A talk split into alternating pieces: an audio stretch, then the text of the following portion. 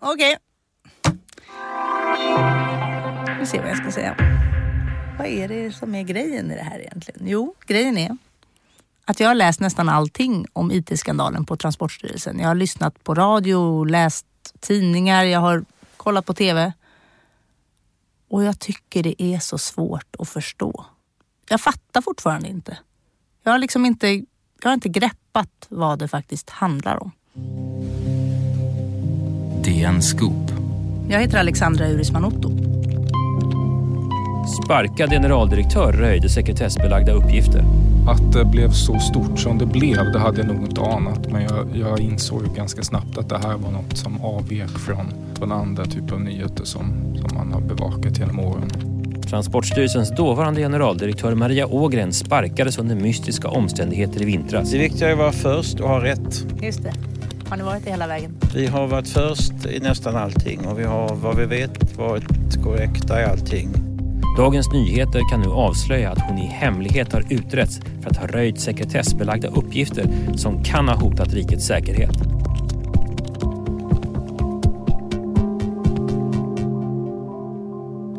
Man kan ju tycka att det är märkligt att jag som jobbar på DN inte helt begriper en av våra egna nyheter. Men det kanske var det som var hela problemet. Alltså att de inblandade själva inte förstod vad det här handlade om. Det ledde till avslöjade statshemligheter, att ministrar fick avgå och regeringskris i Sverige. Okej, så vi börjar. Du, ja. jag, jag, jag bara avbryter dig här nu. Okej, det här är Sandra Lööf, Eh, för jag tänkte det här med att då inte förstå. min producent. Ja. Om jag ska erkänna Ja. så jag vet faktiskt inte riktigt själv vad Transportstyrelsen gör. Okej. Jag tänkte att eh, vi kan väl börja med att gå in på Transportstyrelsens hemsida. Mm. Nu ska vi se här. Du gör det nu eller? Japp. Okej. Det här är Transportstyrelsen.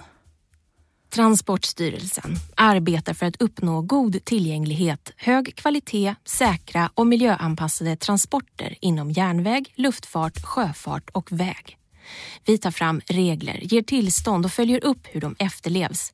Med hjälp av våra register arbetar vi bland annat med avgifter, tillstånd och ägarbyten. Vi förser samhället med uppgifter om transportmedel och förare. Vi arbetar med helhetssyn och effektivitet och har hög servicenivå i vår kontakt med omvärlden. Vi finns på 13 orter i landet och har idag cirka 2 000 medarbetare. Den största delen av verksamheten finns i Borlänge, Norrköping och Örebro. Transportstyrelsen är en statlig myndighet som lyder under regeringen och hör till Näringsdepartementets område. Nu när vi vet vad Transportstyrelsen gör, då kan jag haffa Kristoffer på vår gemensamma arbetsplats, DNs redaktion på Kungsholmen i Stockholm. Han vet ännu mer. Ehm, det här var en, en torsdag i eh, sommaren 2017. Jag hade haft ett par semesterdagar. Jag var alltså ledig. Kristoffer Örstadius, granskande reporter på DN. Jag var i eh, Skåne hos mina föräldrar med min familj och mina barn och fru. Eh, och det var eftermiddag och Frågan först innan jag, ska, jag, ska man börja med det här eller borde vi börja liksom från den första Ja, början? men du får börja, alltså börja där du tycker Ja, att du börjar. jag börja från början. Det är bättre. Kristoffer har jobbat på DN i tio år. Jag minns hur jag innan jag började jobba som journalist brukade titta på hans byline-bild i tidningen och imponeras av att någon som såg så ung och snäll ut kunde göra så tuffa granskningar. Nu sitter vi två meter ifrån varann på redaktionen och han är alltid så fokuserad. Det började med ett litet underligt pressmeddelande som vi fick eh, till redaktionen i januari 2017 där det visade sig att eh, Maria Ågren, då generaldirektör på Transportstyrelsen, hade fått sparken av regeringen. Okej, det här har man ju sett i tv-serier. Ett pressmeddelande som smygs ut och där allt viktigt står mellan raderna. Eh, jag minns att vi var många som reagerade på det för vi tyckte att många formuleringar i det här pressmeddelandet var lite, eh, ja, väckte en del frågor om vad det egentligen var som hade hänt. Alla som jag pratar med nämner det här pressmeddelandet som en första indikation. Men när jag börjar kolla bakåt i loggarna för att hitta det måste jag dubbelkolla om jag verkligen har hittat rätt. Pressmeddelande från regeringskansliet. Jonas Bjelvestam, vikarierande generaldirektör för Transportstyrelsen. Regeringen har idag utsett Jonas Bjelvestam som vikarierande generaldirektör för Transportstyrelsen. Han tillträder befattningen den 19 januari. Alla säger att pressmeddelandet handlar om att generaldirektören för Transportstyrelsen, Maria Ågren, har fått sparken. Jag är glad över att Jonas Bjelvenstam Men har tackat ja. att hennes namn nämns inte någonstans i säger pressmeddelandet. infrastrukturminister Anna Johansson. Regeringen inleder nu arbetet med att rekrytera en ordinarie generaldirektör för Transportstyrelsen. Däremot var det lätt att hitta ett annat pressmeddelande. Ett från februari 2015 när en stolt infrastrukturminister basunerade ut informationen om den nyrekryterade generaldirektören. Regeringen har utsett Maria Ågren till ny generaldirektör för Transportstyrelsen. Idag presenterade infrastrukturminister Anna Johansson Transportstyrelsens nya generaldirektör. Jag är väldigt glad att kunna berätta att regeringen utsett Maria Ågren till generaldirektör för Transportstyrelsen. Hon har en lång erfarenhet som myndighetschef och är särskilt van vid att leda expertmyndigheter. Maria Ågrens kompetens, erfarenhet och engagemang är viktigt för myndighetens framtida utveckling. Avgående generaldirektör Staffan Widlert har gjort ett bra arbete för att få ihop de fyra trafikslagen i en myndighet, vilket lett till effektivisering, synergier och lärande mellan trafikslagen. Något som Maria Ågren nu kommer att ta vidare. En viktig uppgift för Maria Ågren blir att fortsätta arbetet med regelefterlevnad som ska säkerställa trafiksäkerhet och schyssta villkor i transportbranschen, säger Anna Johansson. Men tillbaka till DNs reporter Kristoffer Erstadius som läser pressmeddelandet i januari 2017 och börjar fundera. Jag minns att jag tyckte att det var lite underligt. Eh, Jag minns att Maria Ågren var en, en chef som var ganska uppskattad, prisad. Eh, Så jag förstod inte riktigt vad det var. Jag förstod heller inte riktigt vad det var på Transportstyrelsen som skulle kunna vara så känsligt. På redaktionen sitter Kristoffers kollega, reportern Mikael Holmström. Jag fick ju tips om att generaldirektören hade fått sparken och att det fanns, eh, att det rörde rikets säkerhet. Vad är det som har hänt? Varför har generaldirektören fått sparken? Och då försökte vi eh, få grepp om det här. Kunde det stämma? Källan hintar något om rikets säkerhet. Men hur Mikael, Kristoffer och andra reportrar på DN än försöker ta reda på vad det är som har hänt så är det locket på. Men det blev ju då en notis på 19 rader i alla fall. Eh, Jag och Claes Svahn eh, skrev den ihop. Vill du läsa vad det var du skrev? Regeringen avskedar generaldirektören för Transportstyrelsen Maria Ågren. Som skäl anges olika syn på hur arbetet ska bedrivas. Det här är Claes Svan. Han är webbreporter på DN. En riktig murvel. Orsaken till byte på posten är enligt infrastrukturminister Anna Johanssons statssekreterare Mattias Landgren att regeringen och Maria Ågren inte haft samma syn på hur arbetet inom Transportstyrelsen ska bedrivas. När han känner på sig att någon inte säger allt, då är det nog så också. Jag ringde ju flera i styrelsen och de flesta vill inte säga någonting alls. Och Mattias Landgren, då, statssekreterarens uttalande, fick vi ju då skriftligt till slut. Alltså för att han, eh, han ville inte uttala sig eh, på telefon rakt av. Så att det var ju lite sådär man kände att det var någon het potatis. Någonting som inte riktigt vi kunde se riktigt botten på i det läget. Och tanken med det var, med de här 19 raderna, det var ju att, att vi skulle, någon skulle höra av sig. Att vi skulle få reda på mer. Eh, men det, var ingen som hörde av sig. Vi, vi kom inte längre. Vi hittade liksom ingenting i Maria Ågrens bakgrund som tydde på att hon skulle kunna vara offer för främmande makt eller något sånt. Vi, vi begär ut eh, massor med allmänna handlingar, till exempel mejlkorrespondens och andra dokument från Transportstyrelsen men även från regeringskansliet för att söka gå till botten med vad det egentligen var som hade hänt. Men, men vi, vi, vi får ärligt säga att vi, vi misslyckades då, eh, våren, vintern 2017 med att belägga vad det egentligen var som hade hänt. Men ett halvår senare, i juli 2017, tillbaka hos Kristoffer Erstadius som har semester. Det var torsdag, eh, en, en vacker sommardag. Jag satt i Kristianstad i Skåne hemma hos mina föräldrar tillsammans med mina barn och, och min fru och vi Det var eftermiddag, vi skulle, skulle käka äppelpaj som min mamma hade bakat. Eh, och precis när tevattnet hade, hade kokat färdigt då kommer det ett sms till min telefon. Kristoffer har sex månader tidigare byggt ett datorskript. Han gör sånt, programmerar olika skript och program som hjälper honom att sortera mängder av data eller hålla koll på när det dyker upp information i något offentligt register. Det är egentligen en hobby han har kodat sedan han var liten. Och efter misslyckandet i januari 2017, när vare sig Mikael eller Kristoffer lyckades komma vidare med vad som egentligen hade hänt på Transportstyrelsen, då byggde Kristoffer det där skriptet. Och nu, ett halvår senare, då blir det träff på före detta generaldirektören Maria Ågrens personnummer. Och det visade sig att det, det, var en mycket märkliga formuleringar som då dök upp i, i min mobiltelefon. Där det visade sig att eh, det hade att göra med någonting som hon hade gjort som hade med rikets säkerhet att göra. Eh, det blev ingen fika den dagen eh, utan jag satte mig direkt och började nysta i vad det här kunde handla om. Kristoffer har alltså fått en träff i en av de databaser som vi reportrar har tillgång till. Ett jättestort arkiv med myndighetsinformation med särskilt fokus på rättsliga dokument. Det verkar som att Maria Ågren har fått ett straffföreläggande. För dig som inte vet vad det är, vi saxar från Åklagarmyndighetens hemsida. En förundersökning leder inte alltid till åtal och rättegång även om åklagaren anser att det finns bevis för att brottet har begåtts.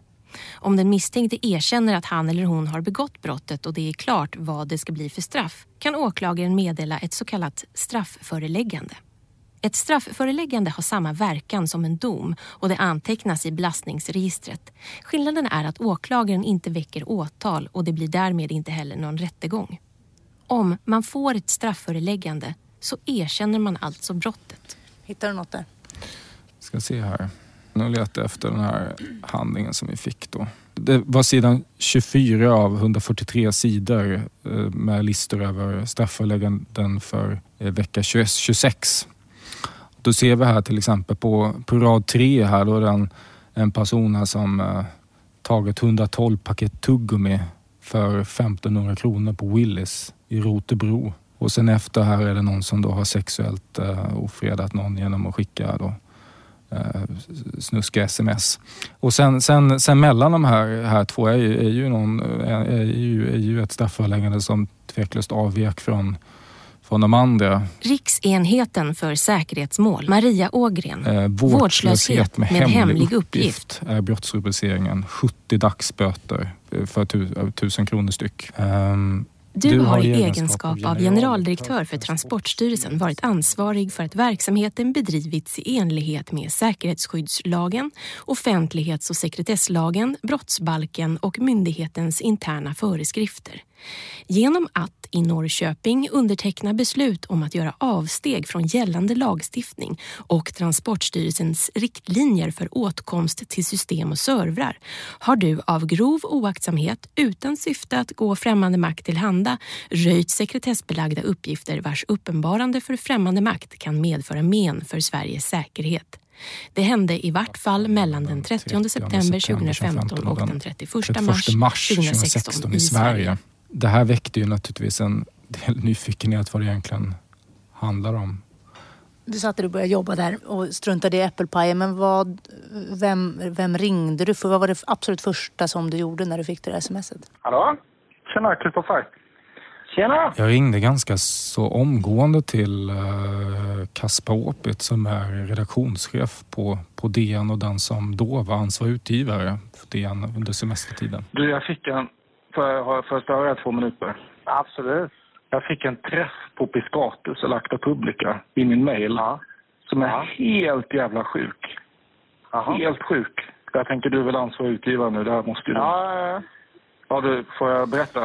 Eh, och berätta vad jag har hittat eh, och eh, rådfrågan honom om hur vi ska hantera situationen, om vi ska, hur vi ska göra med namnpublicering och och eh, hur vi ska, ska, ska skriva artikeln. Kom du ihåg Transportstyrelsens dåvarande generaldirektör som fick sparken helt plötsligt? Jättekonstigt. Hon bara, hon bara försvann. Ja, när var detta? För ett halvår sedan ungefär. Ja. Nu kom en träff i eh, Akta Publica. Eh, där Ja. hon fått strafföreläggande. 70 Okej. dagsböter. För? För vårdslöshet med hemlig uppgift. Vi fick klartecken från att publicera hennes namn och så. Ehm, Det hände i vart fall mellan den 30 september 2015 och 31 mars Men vad är det för något? Det är bara att det är. köra. Det är bara att köra. Jag ringde också till Transportstyrelsens pressekreterare eh, för att eh, försöka söka eh, Maria Ågren. Hallå, Kristoffer Stadus här på DN. Ah. Kan jag... Hallå? Hallå? Hallå, hör du mig? Eh, Ja, jag hör dig. Ja, jag jag svarade med handsfree. Jag hade ju inte hennes nummer och kunde inte hitta hennes nummer vid snabb googling. eh, Det ja, gäller någon sån här körkortstjofräs så är det väl han nej, det gäller en myndighetsövergripande fråga eh, egentligen. Men kan jag ta ärendet med ja, dig men- så kan ja, du kan ju. Shoot. Ja. Så här, jag skulle behöva svar på, eh, på före detta eh, GDn på Transportstyrelsen, Ågren, kring en viktig Nej. fråga. Men Eh, den Du känner ju säkert till den här... Ja, eh, oh ja. ja. Men, men, men, men hon... Äh, henne har inte vi några kontaktuppgifter till längre. Utan Nej. då får du ju ringa... Då, ja, utan om du ska ta på henne. Jag minns att Transportstyrelsens pressekreterare visste inte ens om det här brottet. Hon var själv nyfiken på vad, vad det var egentligen som hade hänt. Kände du till det här, den här rättssaken som varit med henne? Eh, och, eh, Nej, nej, jag känner ingenting till. Alltså, nej, bara jag vet bara att hon, att hon fick sluta och sen Ja. får vi alla som, som fågelholkar. vet du varför hon fått sluta? Nej, Nej, okej. Nej. nej, vet du? Ja, ja, precis. Uh, Nej, fick reda på det precis. gör det? Jag trodde du visste. Nej, nej, men berätta. Nu får du berätta. Personalen hade informerats om att Maria Ågren hade fått sparken och ingen egentligen visste egentligen vad det var som hade hänt. Så det här var ju en nyhet även för, för dem som ändå har hand om kommunikationen på myndigheten. Nej, men det, nej, men det, hon, eh, hon, eh, hon har utretts av Säpo för att misstänkt, eh, vad jag förstår, då, ha röjt sekretessbelagda uppgifter från Transportstyrelsens system. Åh herregud. Åh herregud, är det verkligen sant? Det låter ju helt orimligt. Det låter som... Oj, Ja. ja, ja, där ser man. Ja, ja men, och det här kommer stå i tidningen imorgon då? Ja, I efterhand visade det sig att det till och med var få personer på, på regeringskansliet och många andra myndigheter som... Det var väldigt få som kände till det här. Och när man sätter en tidslinje och, och, och, och, försöker granska det här djupare så blir det ju alldeles uppenbart att det här var nog en, en händelse som aldrig skulle ha kommit allmänheten till kännedom enligt de som hade informationen. Det tar bara några timmar från det att Kristoffers mobil plingar till tills artikeln är publicerad på webben. Sparkad generaldirektör röjde sekretessbelagda uppgifter. Transportstyrelsens dåvarande generaldirektör Maria Ågren sparkades under mystiska omständigheter i vintras. Dagens Nyheter kan nu avslöja att hon i hemlighet har utretts för att ha röjt sekretessbelagda uppgifter som kan ha hotat rikets säkerhet. Förra veckan fick hon böter av åklagare.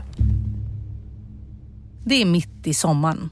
Sen i januari har DNs reportrar nosat på nyheten. Nu är de nära.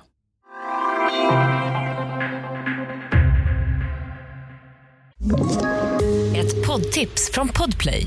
I fallen jag aldrig glömmer djupdyker Hasse Aro i arbetet bakom några av Sveriges mest uppseendeväckande brottsutredningar. Går vi in med hemlig telefonavlyssning och, och då upplever vi att vi får en total förändring av hans beteende. Vad är det som händer nu? Vem är det som läcker? Och så säger han att jag är kriminell, jag har varit kriminell i hela mitt liv men att mörda ett barn, där går min gräns. Nya säsongen av Fallen jag aldrig glömmer på Podplay. DN Scoop. Jag heter Alexandra Urisman Otto. DNs grävande reporter Kristoffer Stadius har gjort ett scoop. Mitt i sommaren. Det dataskript som han programmerade i januari 2017 har nu plingat till i hans telefon.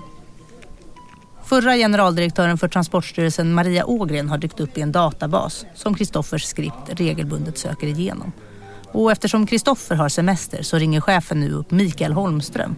Han är säkerhetspolitisk reporter på DN och är hemma och vilar upp sig efter en hektisk jobbvecka i Almedalen. Martin Jönsson, en av våra redaktionschefer, ringde ju då eh, mig. Och så att jag hade jobbat eh, nästan dygnet runt i Almedalen för jag skulle ta fram olika nyheter. Så jag hade kommit hem då och, och tog en liten siesta på eftermiddagen och då, då ringde han och började prata om, om Ågren och Transportstyrelsen. Han väckte dig? Ja, han väckte mig. Och då fick jag ju rekapitulera då och säga att vi hade ju de här uppgifterna om att det gällde rikets säkerhet redan i januari. Mm. Och, och bekräfta, alltså säga det till honom att, att det här var en, att det här var en, en stor historia. Få reportrar är så initierade på sitt område som Mikael Holmström. Det liksom osar kunskap om honom. Han tänker alltid efter en stund innan han svarar vad frågan än handlar om. Och så är han snäll. Det var en av de få då rutinerade reportrarna som var kvar på tidningen eh, på sommaren, då, de här sommarveckorna. Och då hade min chef då Eh, Jag heter Axel Björklund och är nyhetschef, planerande nyhetschef på Dagens Nyheter. För hans planering, han såg då att vi hade väldigt dåligt med nyheter. Så det var ju bara om jag kunde ta fram några nyheter till den här veckan. Och eh, ja, leveransen var över all förväntan kan man säga. Mikael har förberett sig på att jobba under en vecka med nyhetstorka. Han har ett antal olika artikeluppslag som han jobbar på parallellt. Men han ringer i alla fall upp åklagaren för att få veta mer om strafföreläggandet. Och sen kontaktar han Säpo för att begära ut förundersökningen. Och sen hör jag egentligen ingenting ifrån dem. Och det tar, eh, jag har erfarenhet tidigare av att ta ut saker från Säpo. Det brukar ta, kan ta rätt lång tid. Så jag arbetar på med andra saker. Och eh, så går jag till postfacket och så tittar jag på dagens post och där ligger det en avi. Mikael går tillbaka till skrivbordet och fortsätter jobba. Men så slänger han en blick på den där avin och ser att han har ett rekommenderat brev som ska hämtas ut på postkontoret på Klarabergsviadukten. Och eh, då ringer larmklockan därför posten på Klarabergsgatan, det vet jag sedan tidigare, att det är dit Säpo skickar handlingar som de lämnar ut. Så jag, tar, jag avslutar jag har på jobbet, åker dit och hämtar ut det här kuvertet och det är då, de här handlingarna är då i ett särskilt sorts kuvert, en plastpåse med svarta insidor. Ganska besvärlig att slita upp då. Och det är Säg tjockt, slita upp. Ja, jag sliter upp det för det måste man. Är ett eh, kuvert i plast, ganska, ganska tjock plast. Och vitt på utsidan och eh, svart på insidan för att man ska kunna se något igenom. Ja, jag sliter upp det där kuvertet direkt där på, när jag hämtat ut det på posten. Jag står inne på posten och så tittar jag, det är nästan 200, över 200 sidor. Och så ser jag att det är en hel del mycket svarta partier som är hemliga men också väldigt mycket som är öppet. Och jag inser att, att här står jag alltså med, med nyckeln till vad det egentligen som har hänt. Och, eh, det visste ni inte riktigt. det, nej, det var, inte, det var ju väldigt oklart. Det, ingen egentligen visste det här. Eh, och då eh, tar jag det här, eh, stoppar ner det i väskan och så går jag ner på pendeltåget. Jag bor i Sollentuna och så tack och lov, det är på mitt i sommaren så det är inte så mycket folk så jag hittar en hörna där jag kan läsa de här papperna utan att någon annan kan se vad jag läser På tåget? på tåget. Och sen läser jag dem och sen kommer jag hem och sen sitter jag i stort sett, ja, jag får göra avbrott för min hustru kallar det ett middag, vi ska äta middag. Sen läser jag dem hela, hela ja, till långt in på natten. Och sen kommer jag till tidningen på morgonen och så säger jag att det här är, något, det här är helt sanslöst, det är inte klokt, det är ett enormt eh, säkerhetsbrott som har begåtts. Och ingen där på morgonmötet fattar vad jag pratar om. Det är ett vanligt, helt vanligt morgonmöte. Ja, det är ett helt vanligt morgonmöte. För att få de andra på redaktionen att förstå hur stort det här är sätter sig reportern Mikael Holmström vid sitt skrivbord och slår upp förundersökningen. Och då tar jag, går igenom alltihop en gång till. Och så gör jag då ett index. eh, Helt enkelt, jag skriver upp vad som är intressant här och det blir ju då... eh, Det blir... eh, Ja, vad är det? Det är, Mikael bläddrar i den tjocka ja, pärmen. det är 124 rader långt och varje rad är i princip någonting intressant i den här utredningen. Och var man hittar dem på vilken sida. Men det är en sak som den grundliga reportern kommer på först nu. Det slår mig plötsligt, är det någon mer som har den här utredningen? Så ringer jag, då känner jag namn, ett namn då på Säpo. en handläggare där som jag haft kontakt med tidigare. Så jag ringer honom och frågar vem kan ha begärt ut den här utredningen mer än mig? Och då svarar han att det är då en privatperson, en advokatbyrå, eh, Dagens Nyheter och Sveriges Television. Och då rusar jag till eh, nyhetschefen och säger att vi måste gå ut med det här nu, vi kan inte vänta. Eh, Och det innebär ju då att vi, vi är då först att publicera det här innehållet. Miljontals svenska, Svenska körkortsdata och statliga hemligheter har legat lätt åtkomliga för dataexperter i Tjeckien och Serbien som aldrig säkerhetskontrollerats. Det visar Säkerhetspolisens förundersökning av Transportstyrelsens IT-affär. Och då är Dagens Nyheter först att rapportera om detta. På Dagens Nyheters begäran har Säkerhetspolisen lämnat ut förundersökningen i fallet. I ett Säpo-förhör säger en av Transportstyrelsens IT-ansvariga att de gav bort citat nycklarna till kungariket. Slutcitat. Det, det känns som en filmscen där. Det måste, ju- hur var adrenalinpåslaget? Ja, det var ju högt, men det gällde ju också att, eh, gällde också att få någon att kommentera det här. Och Då, eh, då, då, då hade jag sån tur så jag fick en, en, en, en säkerhetsexpert eh, att komma till redaktionen. Då visade jag materialet och då gick vi snabbt igenom det. Och då, han, han, han, han gjorde den samma bedömning som vi hade gjort, att det här var, eller jag hade gjort, att det var väldigt allvarligt eh, det som hade skett. Det är häpnadsväckande att se bristen på säkerhetsanalys och hur IT-säkerheten har viftats undan, säger säkerhetskonsulten Johan Victorin till Dagens Nyheter. Och det stärkte ju hela historien.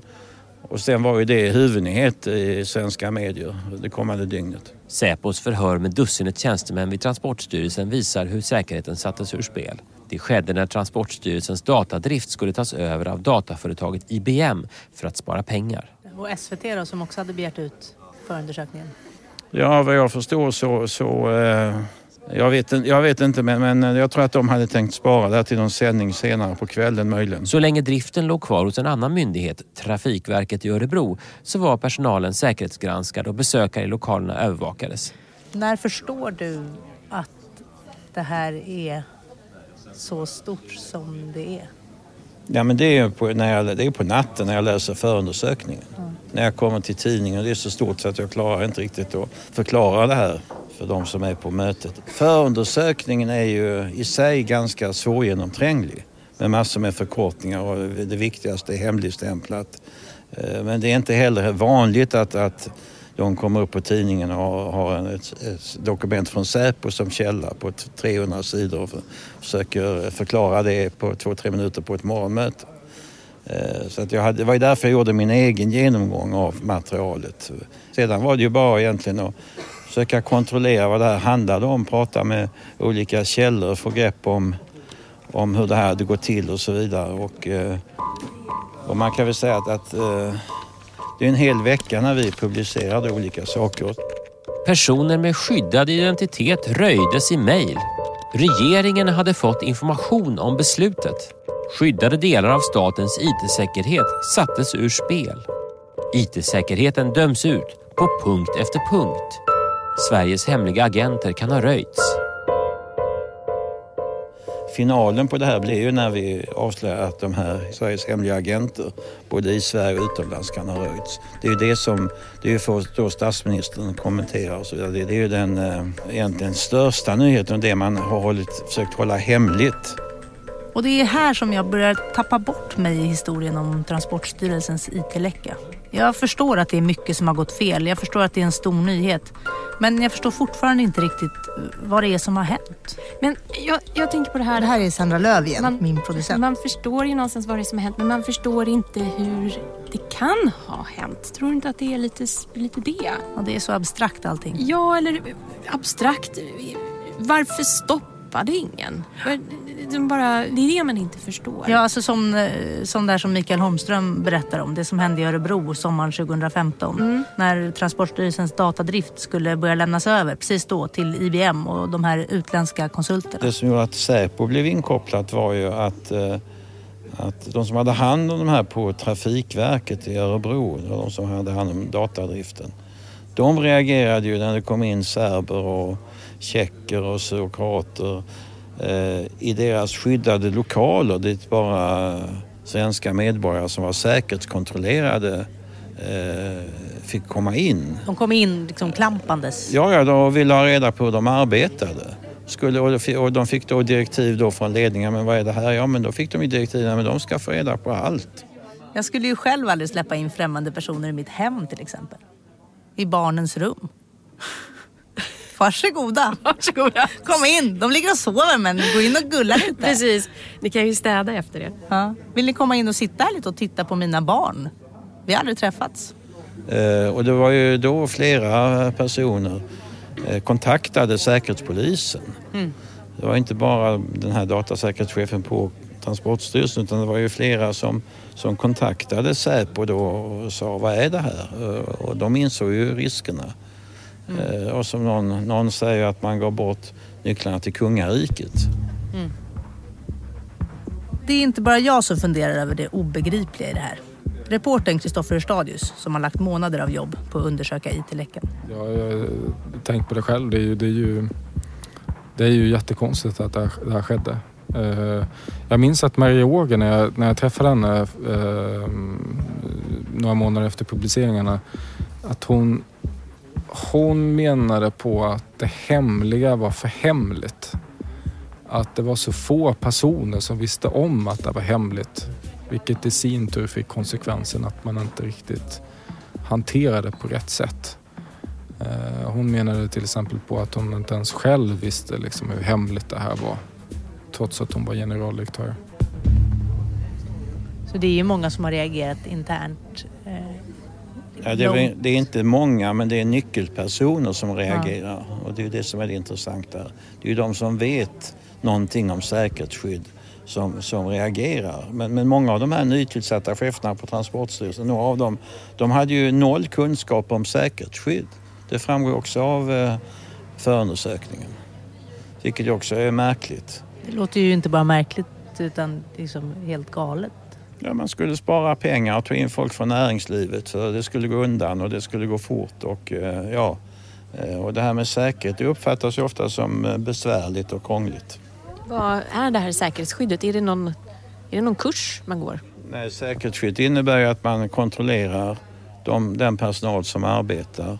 Det innebär att man har lokaler där bara vissa kontrollerade har tillträde, lås och kort och annat.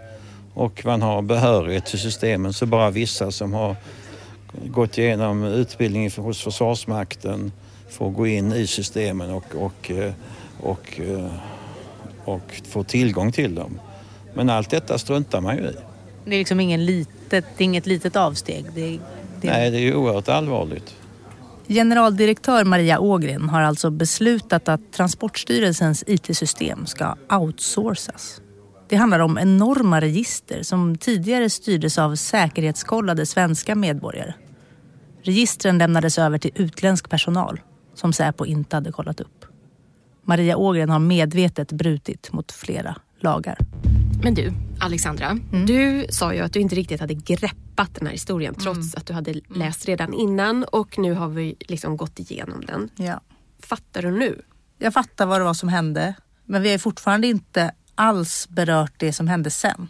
Nej. Alltså det, det blev ju sådana jätteeffekter av det här sen. Det hände ju så himla mycket. Eh, Vi var ju inne och, och nosade på det i början men, men, eh, men det blev ju liksom, det blev ju regeringskris. Men vi skulle kunna ta det i ett eget avsnitt. Ja, ja, det låter bra tycker jag.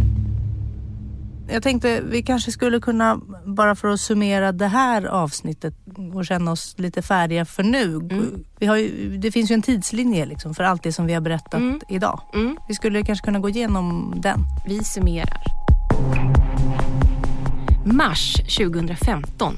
Maria Ågren börjar sitt nya jobb som generaldirektör. April 2015. IBM får ett kontrakt på 800 miljoner kronor för att ta över Transportstyrelsens IT-drift. Den ska förläggas till underleverantörer i utlandet. Maj 2015. Generaldirektör Maria Ågren beslutar att göra avsteg från lagens krav på säkerhetskontroll av den utländska personalen för att snabba på processen. Får jag bara säga där, det där är ju precis, hon har ju precis börjat jobbet där. Jag tror att när de skrev på kontraktet, de måste ju bara ha jobbat i fem sex veckor. Ja. Var jag framme vid juni 2015? Juni 2015. Mm.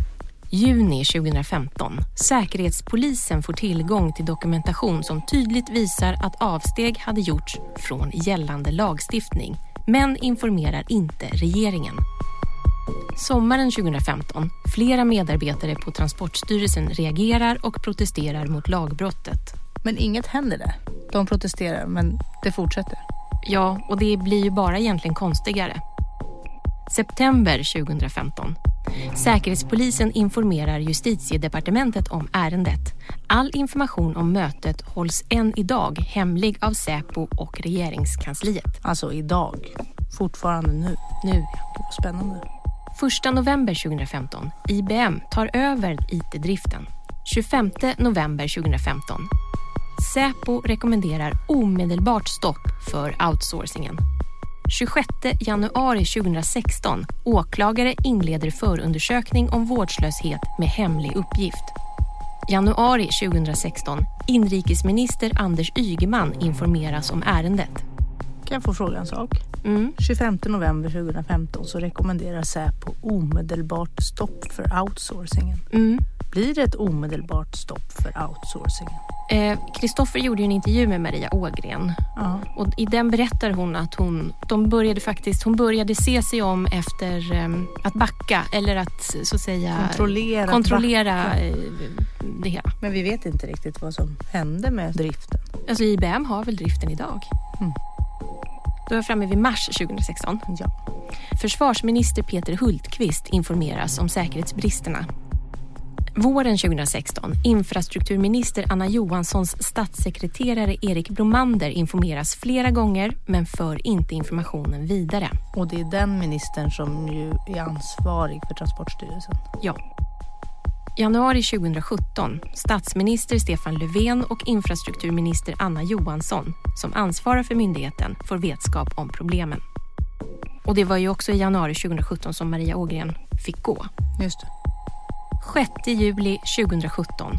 DN avslöjar att Ågren erkänt och fått straffföreläggande på 70 dagsböter på 1000 kronor för grov oaktsamhet genom att röja sekretessbelagda uppgifter den 30 september 2015 till den 31 mars 2016. Det är under den tiden som hon har, de säger att hon har begått brottet. Någon gång under den tiden. Ja, det var väl då registren har varit öppna. Mhm, okej. Det är rätt lång tid. Eh, Den dryga senaste veckan har ju dominerats av nyheter om I nästa avsnitt de flagranta bristerna vid Transportstyrelsens upphandling och av DN Scoop. outsourcing av myndighetens Och IT-miljö. direkt efter publiceringen, vad hände med semestern? Jag, fortsatte, jag fortsatte faktiskt semestern ut- utan det var, det, var, det var Mikael Holmström, min kollega, som tog över där efter att jag skrev den här första artikeln. Eh, och sen så gick han på semester och då tog, tog sen jag över helt enkelt. Då. Hur gick det att vara ledig då? Jag är väldigt mån om att när mina barn är vakna, då, då ska jag inte jobba.